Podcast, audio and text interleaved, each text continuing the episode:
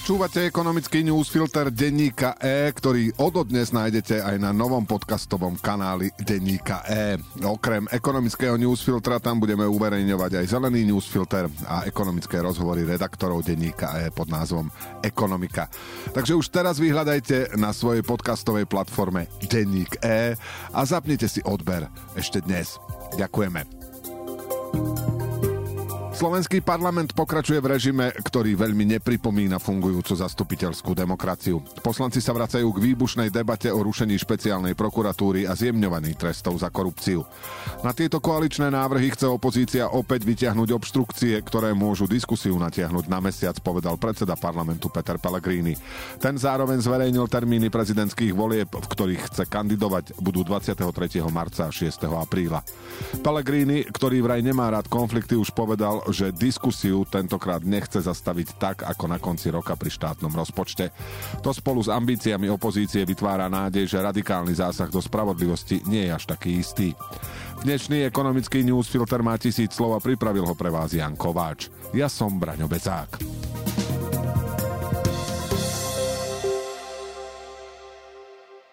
V ťažkom období, v ktorom nemecké automobilky prehrávajú konkurenčný boj s čínskymi konkurentmi, prišla jedna dobrá správa. Európska komisia schválila takmer miliardovú štátnu pomoc, ktorú chce Nemecko poskytnúť firme Nordvolt na výstavbu továrne na batérie pre elektromobily.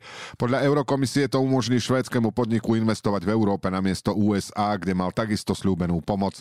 Hodnota investície je 4,5 miliardy eur a výroba sa má rozbehnúť v roku 2026.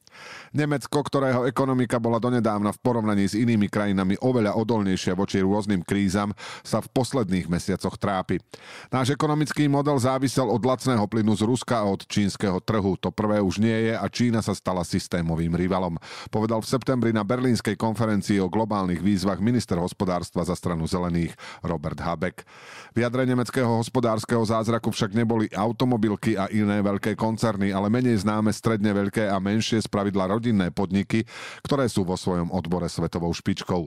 Jedným z nich je výrobca nákupných vozíkov s 50-percentným globálnym trhovým podielom a na tieto firmy dolieha okrem iného útlm globalizácie. Zástupcovia nemeckého priemyslu však podľa prieskumov nie sú z toho vývoja vzúfalí. Napriek obmedzeniu dodávok ruských energií fabriky neskolabovali. Nie sme takí energeticky nároční, aby sme preto odchádzali z Nemecka. Hovorí Oliver Weirauch, ktorý šéfuje spomínanému výrobcovi nákupných vozíkov Vancel. Firma si pomohla aj inštaláciou solárnych panelov na strechách fabrík. Hoci Slovensko v posledných dvoch rokoch získalo viaceré veľké investície do elektromobility, naďalej sú ohrození naši a českí subdodávateľia, píše agentúra Bloomberg. Elektrické autá totiž potrebujú menej súčiastok ako tie klasické. Česko a Slovensko navyše zaostávajú v lákaní investorov do výroby batérií za Maďarskom a Poľskom. Bývalý minister hospodárstva Vazil Hudák, ktorý je teraz podpredsedom Bratislavského inštitútu Globsek, varoval, že automobilky by mohli novú výrobu umiestňovať do blízkosti dodávateľov batérií. Riziko sa týka napríklad mesta Dolný Kubín, v ktorom sa v uplynulých rokoch posilňoval automobilový priemysel. Z rozhovorov s dodávateľmi viem, že sú pripravení sa prispôsobiť, ale sú závislí od toho, ako transformáciu zvládnu ich zákazníci, uviedol primátor Ján Prílepok. Považujeme to za vážnu hrozbu. Dodal.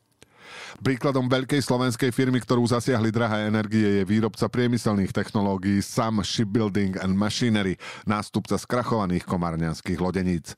Podnik s vyše tisíckou pracovníkov dosahoval 5 až 6 miliónové zisky, ale v rokoch 2021 až 2022 naň doľahlo zdražovanie energií a ocele a musel prepustiť 300 ľudí.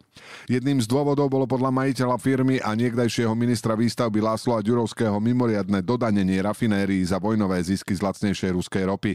Rafinérie totiž patria k najväčším odberateľom tejto firmy. Ďurovský však hovorí, že v Lani im už zisky opäť stúpli vďaka tomu, že priemyselné podniky začali opäť investovať do svojho rozvoja. Tržby obchodníkov sa aj v novembri medziročne znížili, ale už čoskoro by sa mali preklopiť späť do plusu a tak by to malo zostať aj počas celého tohto roka. Obrad malou obchodu bez čerpacích staníc bol v novembri po očistení o infláciu medziročne nižší o 2,9%. Vyplýva to z údajov Inštitútu finančnej politiky Ministerstva financií. Ten zároveň odhadol, že za celý posledný štvrť rok spotreba domácností v reálnom vyjadrení rástla, čiže už nebrzdila ekonomický rast. Slováci menej nakupujú najmä pre zvýšené ceny. Ešte v roku 2022 2022 dokázali inflácii vzdorovať vďaka úsporám z pandémie, tie sa im však v Lani minuli. K novembrovému poklesu tržie prispeli najmä výsledky supermarketov a čiastočne aj obchody s elektronikou. Ostatné kategórie malého obchodu medzimesačne rástli, čo vládni analytici považujú za pozitívny signál. Dôvodom na optimizmus je podľa analytika Unicredit Bank eh, Lubomíra Koršňáka aj rastúca spotrebiteľská dôvera. Podľa Slovenskej sporiteľne bude obchod v pluse aj za celý tento rok, najmä vďaka nízkej inflácii, ktorú Národná banka Slovenska odhaduje na úrovni 2,5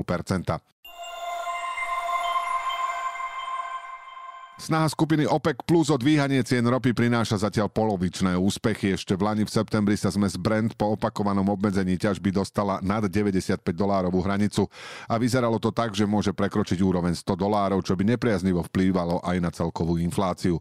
Našťastie sa to nenaplnilo. Ceny sa na konci jesene znížili, v decembri sa prevažne hýbali pod úrovňou 80 dolárov a zrejme to tak zostane aj v úvode roka. Viacerí vývozcovia ropy v decembri zvýšili ťažbu, čím nahradili to, čo z trhu stiahla Saudská Arábia. Tá pod tlakom v nedeľu znížila svoje ceny, čo spôsobilo v pondelok postupný prepad Brentu. Jeho cena sa včera k večeru znížila o 4% na necelých 76 dolárov za barel. Skupina OPEC+, ktorá zahrania okrem členov organizácie OPEC ešte aj Rusko, sa pokúša o riadený náraz cien prostredníctvom znižovania ťažby. K tomu sa pridávajú aj konflikty na Blízkom východe, najmä ten medzi Izraelom a Hamasom. Súvisiace útoky rebelov v Červenom mori minulý týždeň tlačili ceny nahor. Opačný vplyv na ceny má zvyšovanie ťažby zo strany niektorých krajín, napríklad USA, Iránu a Venezuely. Aktuálna cena blízko 80 dolárov za brand je len o málo nižšia ako vlanejší priemer, čo sa dá pripísať snahe OPEC plus o riadenie ponuky, píše komoditný stratég Saxo Bank Olen Hansen. Podľa neho však nie je pochyb o tom, že táto skupina by chcela mať ceny ešte vyššie. No rastúca produkcia z USA, Iránu, Venezuely, Guajany a ďalších krajín spolu so slabým dopytom vo štvrtom štvrť roku umožnili skupine len polovičné víťazstvo, keďže sa nepodarilo zvýšiť ceny, dodáva odborník Saxo Bank. Podľa neho je čoraz pravdepodobnejšie, že ropa zostane v najbližších mesiacoch v obmedzenom pásme okolo 80 dolárov za barel a že žiadny samostatný faktor nebude dosť silný na to, aby to zásadne zmenil. Ekonomický newsfilter dnes pre vás pripravil Jan Kováč. Do počutia zajtra.